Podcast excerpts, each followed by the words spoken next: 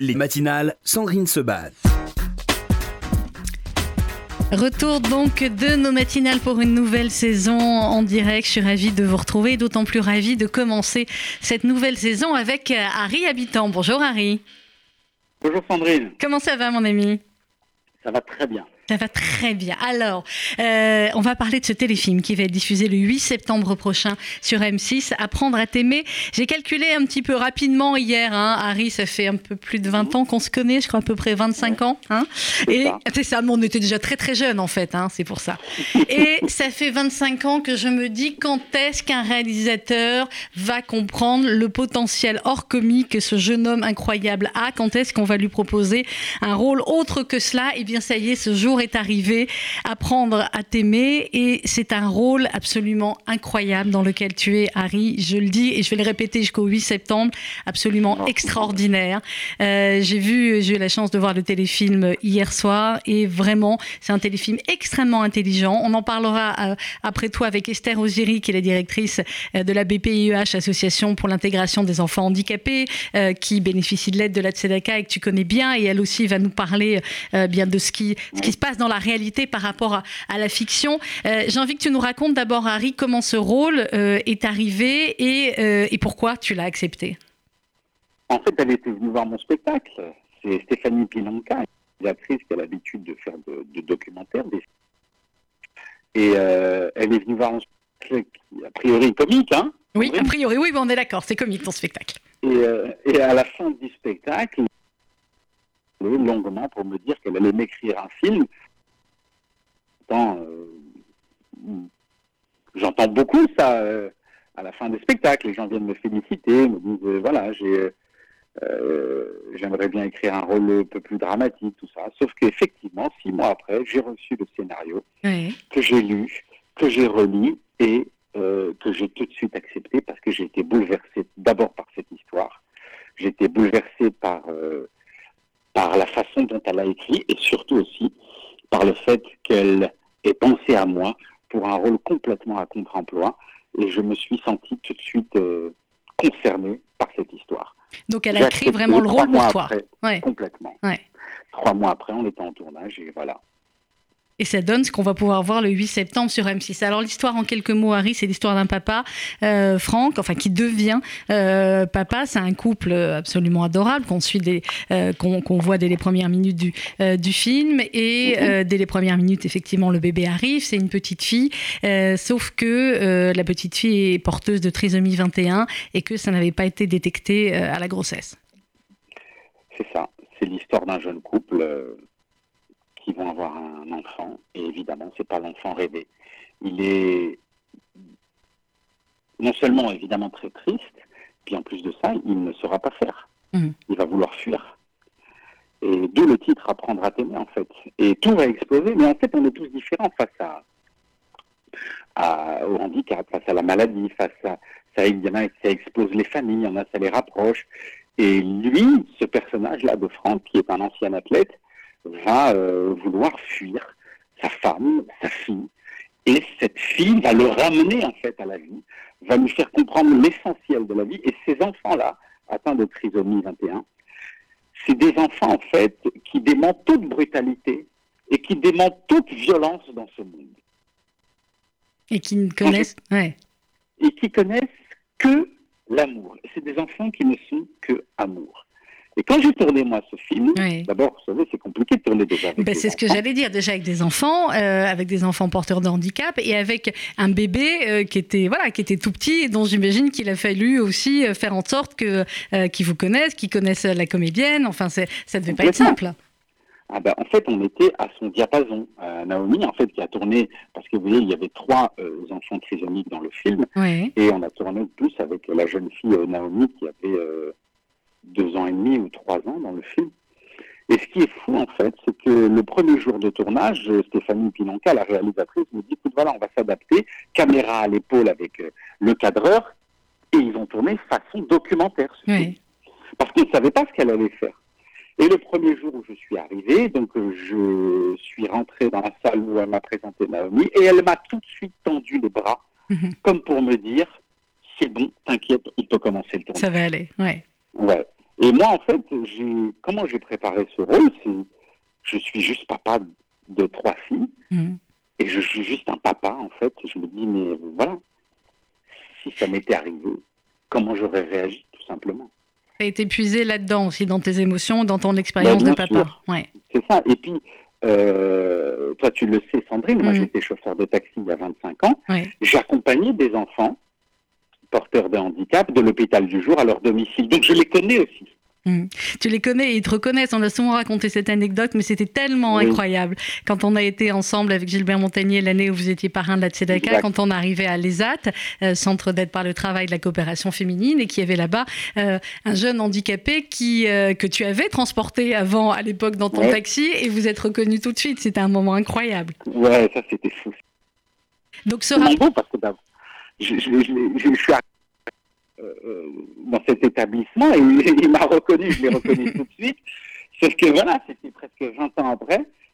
Et, euh, et, j'étais heureux de le voir travailler, j'étais heureux de le voir heureux, et lui-même était heureux de me voir en fait dans cette situation où j'avais lâché le taxi et j'étais devenu ce que je voulais être depuis longtemps, c'est-à-dire artiste qui était mm. sur scène, faire rire les gens, puisque certainement il a dû se souvenir de deux ou trois conneries que j'ai dû lui sortir dans le taxi, déjà euh, que je l'ai testé un peu partout. Donc oui, je connais. Euh, euh, ce monde-là je, je les connais. Voilà, ce monde-là, je les connais. Donc j'ai été bouleversé vraiment du début à la fin sur ce tournage. Ça m'a, ça m'a vraiment pris au cœur. Et encore une fois, c'est des enfants qui demandent qu'à être intégrés dans la société. C'est mhm. ce que j'ai compris aussi dans le film. Et c'est ce que les gens vont comprendre en voyant ce film. Alors effectivement, j'en parlais tout à l'heure avec, euh, avec Esther en préparant l'émission, Esther Oziri, on en parlera après aussi dans, dans quelques minutes, l'importance de téléfilms comme celui-là, de téléfilms sur M6, qui va être, on l'espère, beaucoup, beaucoup euh, vu, c'est de montrer aussi, de faire changer le regard sur la société. On est à la veille de la rentrée scolaire. Je sais qu'il y a beaucoup de parents d'enfants différents qui nous écoutent et pour qui c'est toujours un pansement au cœur parce que la rentrée peut pas se faire comme il faut, parce que certaines écoles, euh, malheureusement, n'intègrent pas assez ces enfants-là et que c'est un combat supplémentaire en plus pour, euh, pour ses parents. Là, dans le film aussi, euh, bah, c'est la maman qui porte un peu au début tous les combats et puis le père aussi que tu joues va, euh, voilà, au fur et à mesure comprendre et apprendre aussi ces combats-là. Ouais, il va apprendre, il va apprendre le combat que mène sa femme au début. Et, et en fait, il, il, va aller, lui, dans les associations. Il va être perdu au début. C'est ce qu'il dit d'ailleurs à un moment donné dans le film, tu l'as vu. Quand euh, il parle avec euh, un, papa d'enfants trisomiques, il dit, je sais, vous êtes là, euh, vous êtes entouré d'enfants trisomiques et vous êtes perdus. Et ben moi, c'est ce que j'ai vécu il y a 20 ans quand je suis arrivé avec mon fils et aujourd'hui, c'est la plus belle chose qui me soit arrivée. Lui, il ne le comprend pas, il dit, mais comment c'est la plus belle chose qui me soit arrivée? C'est pas possible. Comment ils peuvent dire ça? Après, je laisse découvrir le film aux gens, et je laisse découvrir cette histoire aussi incroyable qui fait qu'effectivement, il n'a pas su et euh, on va s'apercevoir qu'il est content de ne pas l'avoir su. Mmh, alors, L'arrivée d'un enfant, c'est toujours un bouleversement dans un couple. L'arrivée d'un enfant différent, encore plus. On va dire un mot sur la formidable comédienne qui est avec toi, euh, Julie de Bonca, qui, est, formidable, qui est vraiment formidable. Ouais, Julie est, Julie est formidable, elle est, euh, elle est très touchante. Et puis, il y a cette injustice de la caméra qui fait que c'est vrai, quand on nous voit tous les deux à l'écran, bah, ça marche très très bien. Ça a marché d'ailleurs tout de suite comme avec la petite. On s'est tout de suite non seulement très bien entendu, puis on allait exactement dans la même direction. Euh, et elle a été bouleversante dans chaque scène où il fallait l'être. Et, euh, et voilà, on s'est portés tous les deux pour ce rôle. Ça a été euh, sous l'œil aiguisé donc, de, de, de Stéphanie Pilonka, qui est une immense réalisatrice et surtout une grande directrice d'actrice. Alors, le, téléfilm montre très bien aussi tout l'entourage, finalement. Euh, il y a le meilleur copain euh, de, de Franck, euh, à qui Franck n'ose pas dire, effectivement, au début, que son enfant mhm. est différent. il y a les grands-mères, il y a la tante. chacune des grands-mères, finalement, prend les choses différemment. Et on s'aperçoit aussi, finalement, de, de l'impact de l'arrivée d'un enfant comme ça, finalement, autour. pas seulement dans le, chez les parents, mais dans toute la cellule familiale. Parce que on est tous différents face à l'arrivée euh, ou face à la vue tout simplement d'un enfant handicapé. On ne sait pas en fait. Parce que c'est ce qu'elle dit la grand-mère. Quand, euh, Julie arrive avec euh, avec sa fille trisomique dans les bras, elle veut pas la prendre, elle dit mais moi toute ma vie on m'a dit euh, que on, savait pas comment il fallait réagir. Elle, le dit dans le film. Mhm. On ne sait pas, on sait pas comment réagir, on sait pas s'il faut le prendre dans les bras, on a peur, on a on est euh, et et en fait on est en train de mais sont pas malades en fait. Non. et c'est ce qu'il dit aussi clairement. Ils sont juste un creusement en plus, voilà. Qu'est-ce que ça t'a appris sur, euh, sur toi, euh, ce film et ce téléfilm? Et est-ce que tu te dis que euh, bien voilà, ça va t'amener peut-être d'autres propositions de rôles différents? Parce que enfin, voilà, les autres réalisateurs vont se rendre compte que Harris n'est pas qu'un comique. Bah, c'est ça en fait, c'est-à-dire que je suis un acteur comique, mais il y a acteur, acteur comique et acteur. Il y a acteur aussi, oui. donc c'est formidable qu'il y ait des réalisateurs et des auteurs qui pensent aux acteurs comiques aussi pour jouer ce rôle, parce que c'est vrai, en fait, ils nous dévoilent, nous aussi, cette sensibilité qu'on a à l'intérieur, et euh, qu'on dévoile plus par le côté comique, mais par autre chose, par des côtés dramatiques, au moins, quoi, dans ce film. J'ai été bouleversé par... vous l'avez vu, cette scène où, euh, des... On t'a mal, mal, entendu, Harry, pardon. Il y a une petite coupure je disais, il y a cette scène où des enfants handicapés dansent. extraordinaire. Ouais. Où ça, ça m'a euh, bouleversé. Je veux dire, j'ai pas eu besoin de jouer la comédie pour euh, pleurer pour, euh, et pour être attrapé par, par cette cette danse-là, enfin, je ne peux pas la raconter, il faut la voir. la voir, vous allez la voir. C'est toute une soirée, en fait, que M6 va consacrer à, la trisomie 21. Il y a le téléfilm, et puis ensuite, il y a euh, un moment en plateau avec euh, Flavie Flamand, et ensuite, eh bien, deux documentaires également euh, consacrés aux enfants autistes ou trisomiques, différents et heureux. C'est le titre des, des, deux documentaires. Donc, 8 septembre sur M6, mais on va le répéter ici, tu nous connais jusqu'au 8, parce que vraiment, il faut que vous voyez ce, ce téléfilm. Harry, l'année qui s'annonce, est-ce que tu avais prévu d'être sur scène Je ne crois pas. Est-ce qu'il y avait du cinéma? Comment ça se présente? Tu es le premier artiste finalement que, que j'interviewe pour cette nouvelle saison et on sait à quel point c'est compliqué. Elle était prévue comment cette année pour toi? Eh ben, Cette année, euh, elle est comme tout le monde. Elle est, euh, cette année, elle est, euh, elle, est elle est floue. Elle est floue, c'est ça, c'est flou. Et on va apprendre à, à vivre et bah, vivre comme ils vivaient avant, c'est-à-dire que c'est au jour le jour, quoi, c'est tout. Mm. Euh, on espère évidemment des jours meilleurs, on sera un peu plus rassuré, mais euh, voilà, je ne sais pas quoi vous dire. les spectacles s'annulent, comme beaucoup de, de nos collègues. Euh, il y a encore le cinéma euh, il y, a, euh, il y a encore les réseaux sociaux où mm. pendant le confinement on faisait des lives pour amuser les gens et puis on ah, va bah revenir à ce qu'on sait faire, c'est-à-dire voilà, les amuser euh, quoi qu'il arrive. Tu as été très très utile, tu le sais, pendant le confinement sur les réseaux sociaux. Je crois que tu as permis à beaucoup beaucoup de gens de, de, sourire, de faire passer le temps, de rire, de voilà. Euh, c'était d'utilité publique les, les stories et, les, et les lives d'Harry pendant le euh, pendant le confinement. Merci beaucoup Harry d'avoir été avec nous. Euh, on te souhaite le meilleur pour cette année, pas un peu de flou mais mais pas trop. Et puis surtout voilà, soyez tous devant M6 le 8 septembre prochain pour la diffusion de ce très très beau téléfilm Apprendre à t'aimer ce n'est que le début d'une autre carrière d'Harry Habitant, je te le signe, c'est clair et net. Merci Sandrine, merci infiniment. On t'embrasse très fort, merci Harry. Moi aussi. À bientôt, bye. Et dans quelques minutes, on va se retrouver avec Esther Oziri. Euh, le téléfilm, c'était la fiction, mais très clairement euh, adapté de plein de réalités. On va parler avec Esther Oziri de cette réalité, de la BPIEH et de euh, ses enfants différents et de leur rentrée aussi dans quelques instants, juste après une petite pause musicale.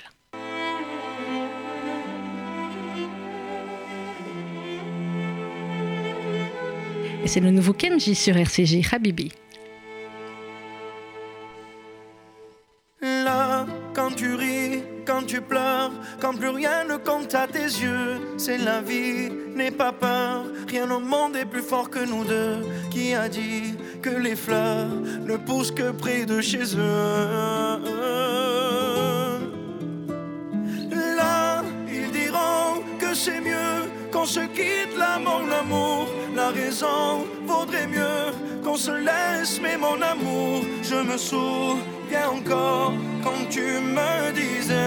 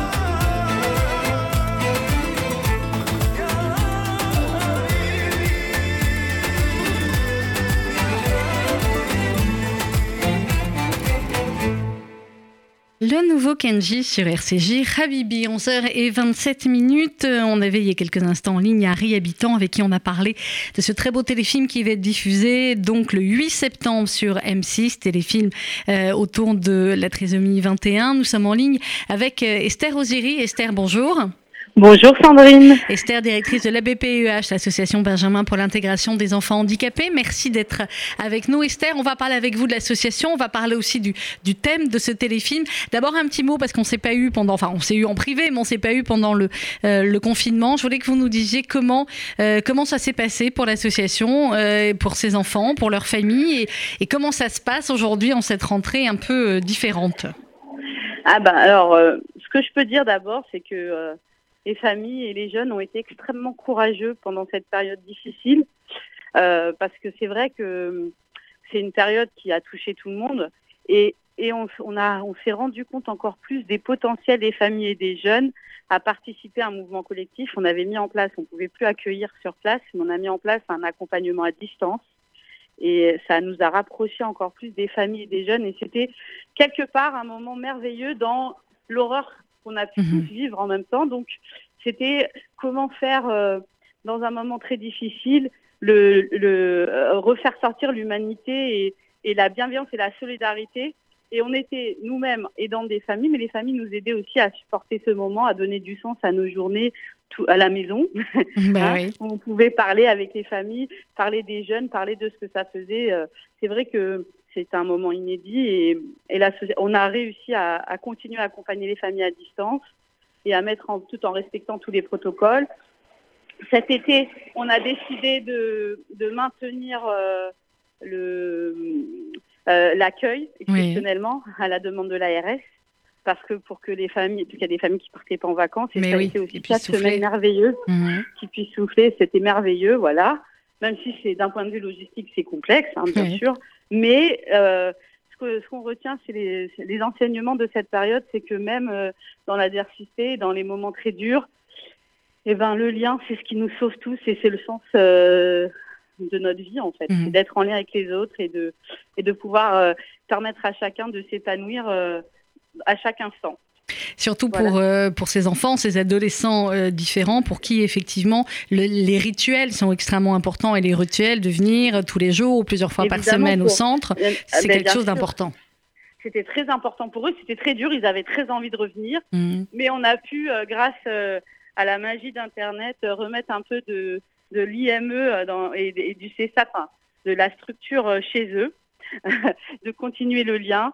Et, voilà, et puis dès qu'ils ont pu revenir, ben, ils étaient ravis de, mhm. revenir euh, euh, pouvoir participer aux activités euh, en vrai et, pas, et, pas, sur Internet. Mais c'est vrai que c'était pas simple. Hein. Il y a eu des familles pour lesquelles c'était plus difficile que d'autres, évidemment. pour des jeunes aussi, le fait de ne pas pouvoir sortir aussi. Mais bon, après, on a vu que le gouvernement a assoupli parce qu'ils ont pris conscience que pour certains jeunes, c'était extrêmement important. C'est sûr, que quand on est dans une période où tout le monde est vulnérable, ceux qui sont déjà vulnérables euh, habituellement, ben, c'est d'autant plus dur pour eux, mais ils nous surprennent par leur mhm. force et leur courage et on, a beaucoup à apprendre d'eux. Alors, euh, la BPIEH là reprend ses activités, des enfants reviennent euh, cette semaine. Comment ça se passe? Alors oui, alors, ce qu'on a eu comme directive, c'est qu'il fallait faire passer un test à tout le monde, les jeunes, donc, on, ils reviennent petit à petit. La rentrée qui était prévue normalement le 26 est prévue demain. On a déjà une vingtaine de jeunes qui, peuvent revenir euh, parce que leur test est négatif. Et on va tout faire pour que tout le monde puisse revenir au plus vite et reprendre euh, les superbes activités euh, de la journée au quotidien. Voilà, donc ça se met en place petit à petit. En tout cas, on essaye de mettre tout en œuvre pour leur permettre de revenir en toute sécurité, donc avec tout mais sans garder la, sans perdre la, joie de vivre et l'envie de progresser. Ah bah c'est ce qui caractérise le centre et la BPEH dès qu'on passe la porte, c'est la joie de vivre. Et c'est, ça c'est très clair. Alors justement cette joie de vivre, Harry Habitant en parlait il y a, euh, il y a quelques instants. Euh, on va on va parler aussi avec vous de, de ce téléfilm euh, que j'ai la chance de voir, moi que vous n'avez pas encore vu, mais je sais que vous serez devant votre écran comme beaucoup de personnes le, le 8 septembre prochain sur sur M6. c'est extrêmement important, Esther, des téléfilms comme cela, populaires avec des stars comme euh, comme Marie Habitant pour, euh, pour montrer euh, ces familles et, leurs difficultés. Oui, en plus, bon, quand vous m'avez parlé de, ce film, moi, ça, bien sûr que ça m'a touché au cœur. Évidemment, c'est l'histoire de la fondatrice de notre institution, ma mère, mmh, Michel Cassard, de mémoire bénie. Michel Cassard, que sa mémoire soit bénie. Et j'espère, j'imagine que de là où elle est, elle doit regarder avec beaucoup d'attention tout ce qu'on fait pour ces jeunes. Mmh. Et c'est vrai que son histoire, c'était ça, c'était un couple qui, euh, d'un coup, d'un seul, euh, se retrouve avec un enfant en situation de handicap, un enfant trisomique 21. Et c'est tout le parcours euh, du combattant et le combat intérieur entre le rejet, l'acceptation, entre la prise de conscience de cette différence qui n'en est pas une en fait, mhm. mais qui au départ apparaît comme quelque chose de, de difficile à supporter. Et c'est tout ce travail de deuil de l'enfant qu'on voulait avoir et de celui qu'on a qui est merveilleux, mais il faut apprendre petit à petit à le voir merveilleux. Et ça, je trouve ça magnifique euh, comme histoire. C'est ce qu'on essaye de faire avec toutes les familles qu'on accueille, parce que leur enfant est merveilleux comme tous les autres enfants. C'est juste d'essayer à le regarder comme, comme un enfant plein de potentiel, même si effectivement, eh ben, il, est, il, il, naît avec euh, quelque chose de singulier, en l'occurrence ici la trisomie.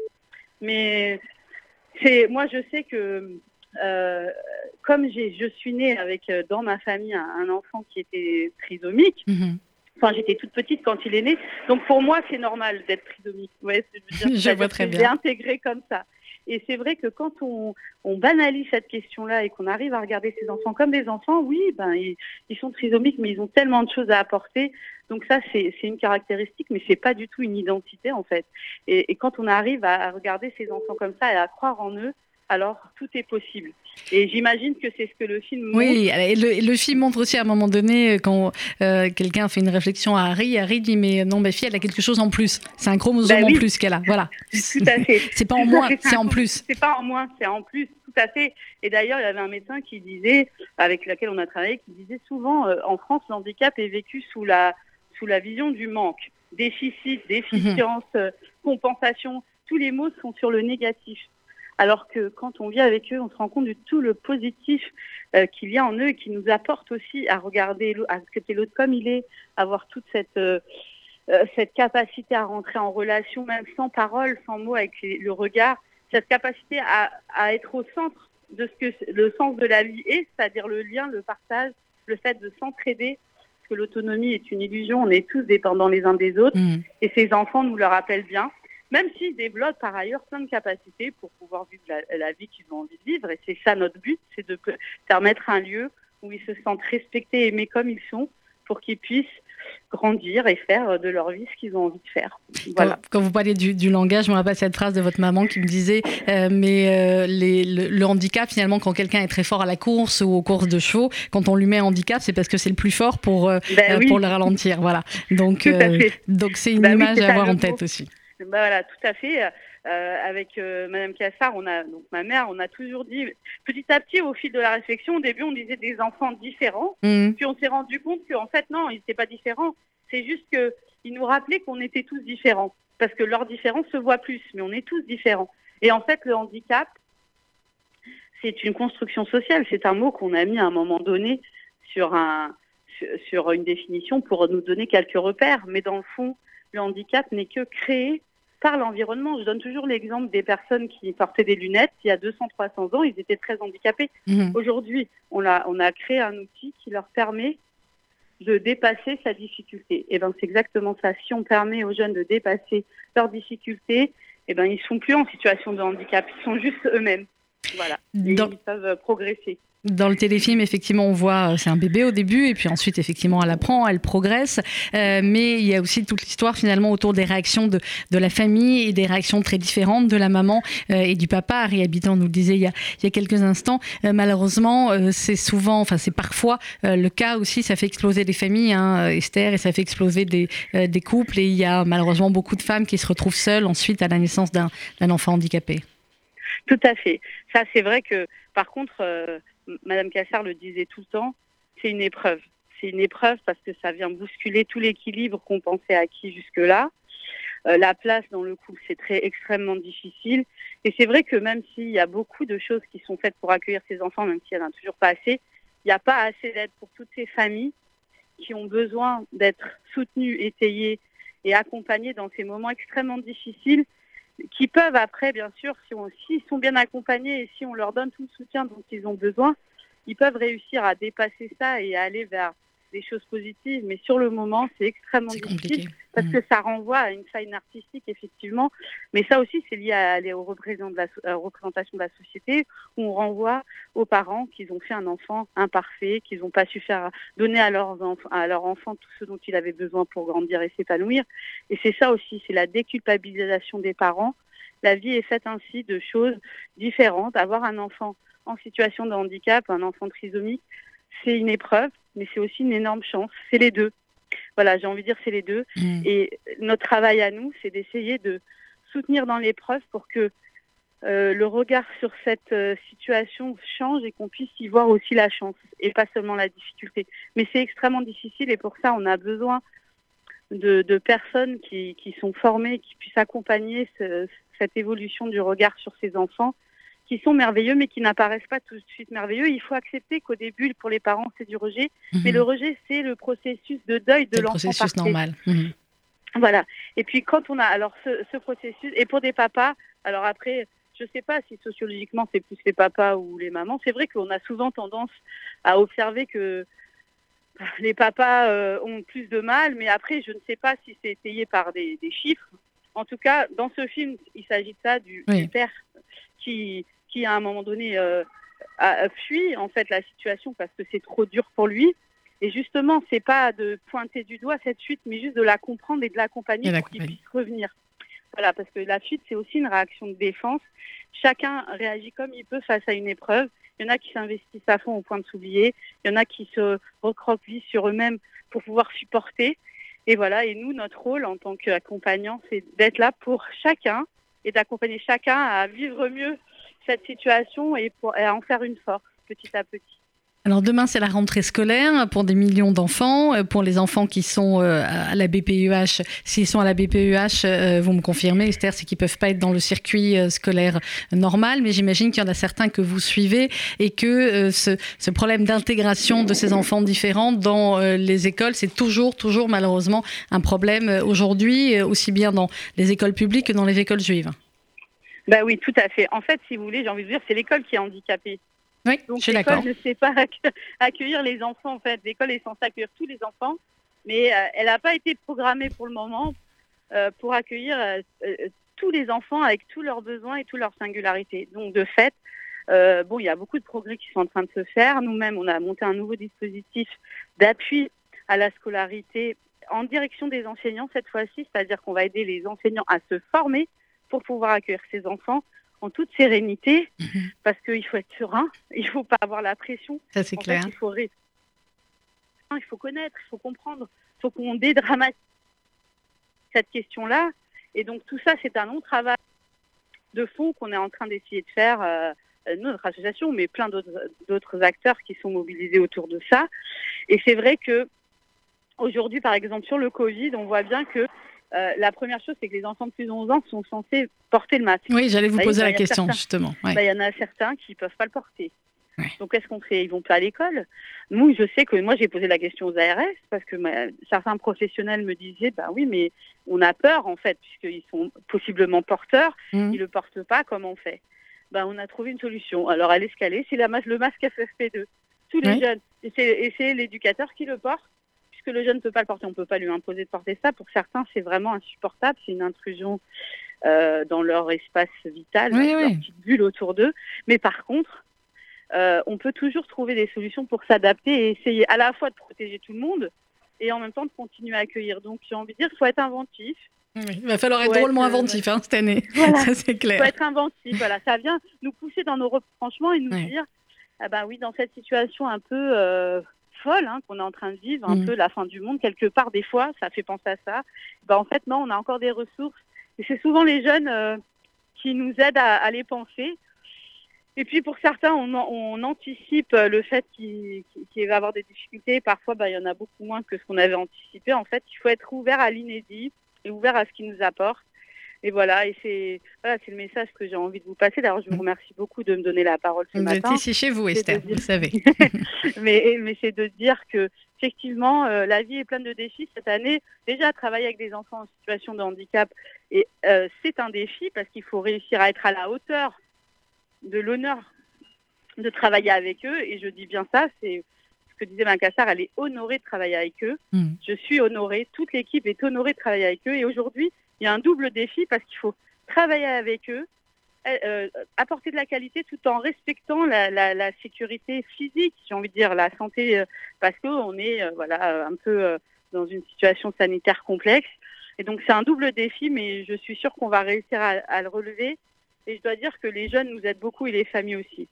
C'est vraiment dans l'interaction. Voilà, et je peux vous dire qu'au FSU, on est très, très honoré que vous fassiez partie des associations qu'on peut soutenir et qu'on soutient euh, toute l'année et avec, avec votre droiture, avec ce, ce bonheur qui fait qu'à chaque fois qu'on passe le, le, la porte du centre, il n'y a que, que des sourires et que de la joie de vivre. Et voilà, c'est le message aussi qu'on voulait faire un peu passer ce matin. C'est compliqué, on sait, ça va pas être simple demain à la rentrée scolaire pour les enfants avec les masques et pendant la... Voilà, mais juste on, on réfléchit, on essaie d'ouvrir un petit peu, de de ne pas être trop concentré sur soi et de penser à ceux pour qui ça va être encore, encore plus compliqué et qui pourtant essayent de prendre les choses avec, euh, avec bonne humeur et, avec le sourire. Merci beaucoup Esther Oziri. Bonne rentrée à, tous les enfants à la BPUH. Merci à vous et merci euh, à RCJ, merci au Fonds social qui nous a beaucoup aidés, notamment pour avoir des mains gel hydroalcoolique. Je tiens à le dire parce que c'est vrai qu'au début on était un peu comme ça euh, pris de court et votre aide elle a été vraiment exceptionnelle. Votre soutien il est il est très important pour nous et c'est ce qui nous permet de continuer à.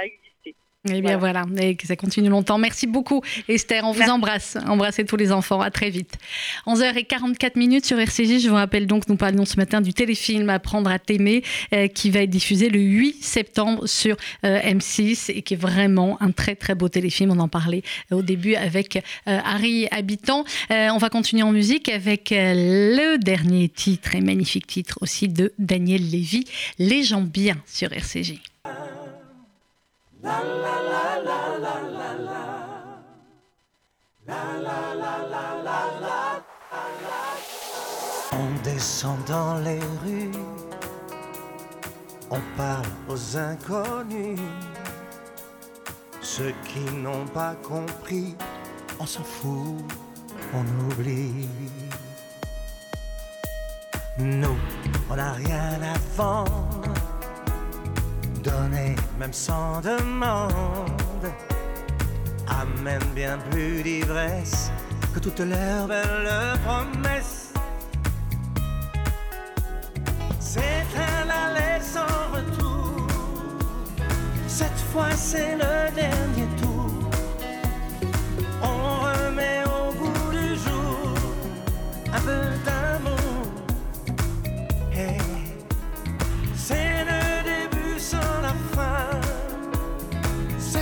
c'est le bon chemin. Aujourd'hui les êtres humains sont les gens bien. On va encore sourire et rêver l'avenir.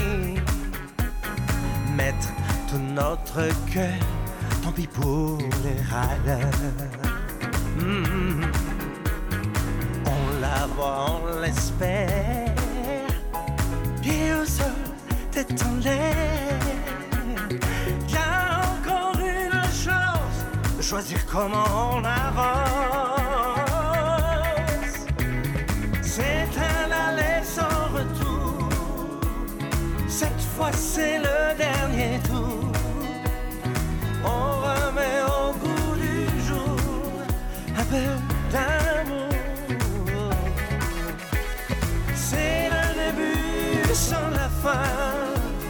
Cette fois, c'est le bon chemin. Aujourd'hui, les êtres humains sont les gens bien. C'est le début sans fin.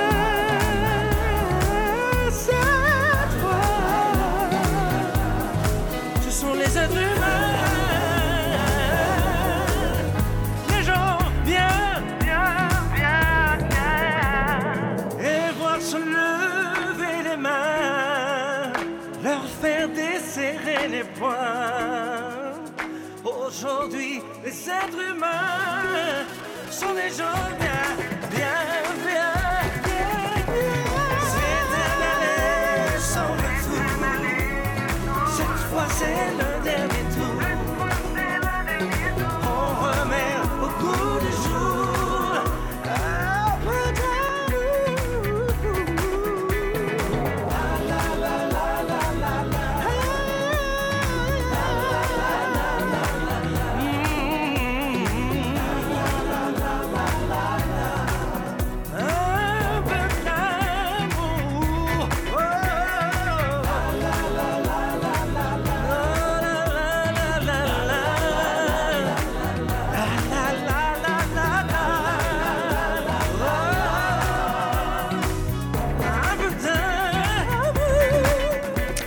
la bombe, hein. c'est le nouveau Daniel Lévy, les gens bien. Daniel qui a fêté son anniversaire il y a quelques jours et à qui on souhaite une très très bonne euh, année, un très très bon anniversaire. Demain, on parlera de Proust autour du livre euh, de Daniel Picouli. Longtemps, je me suis couchée de bonheur, de bonheur, B-O-N-H-E-U-R.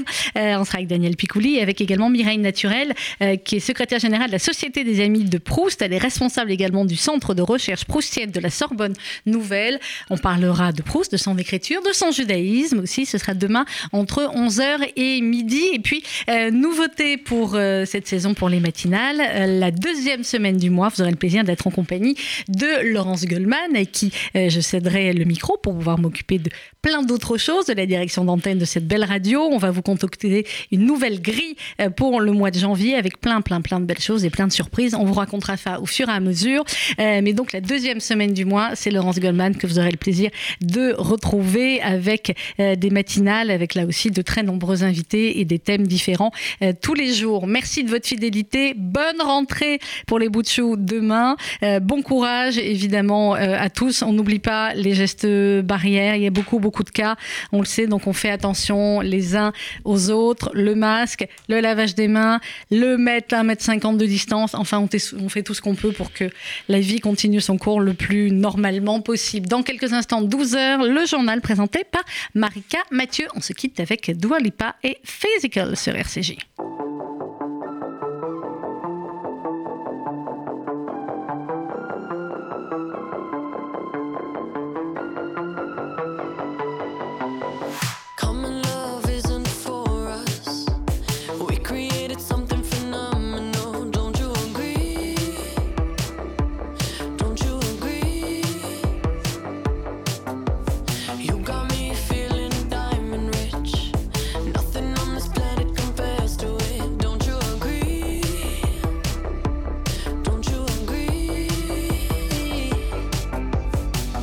to go to sleep when I got you next to me. All night, I ride.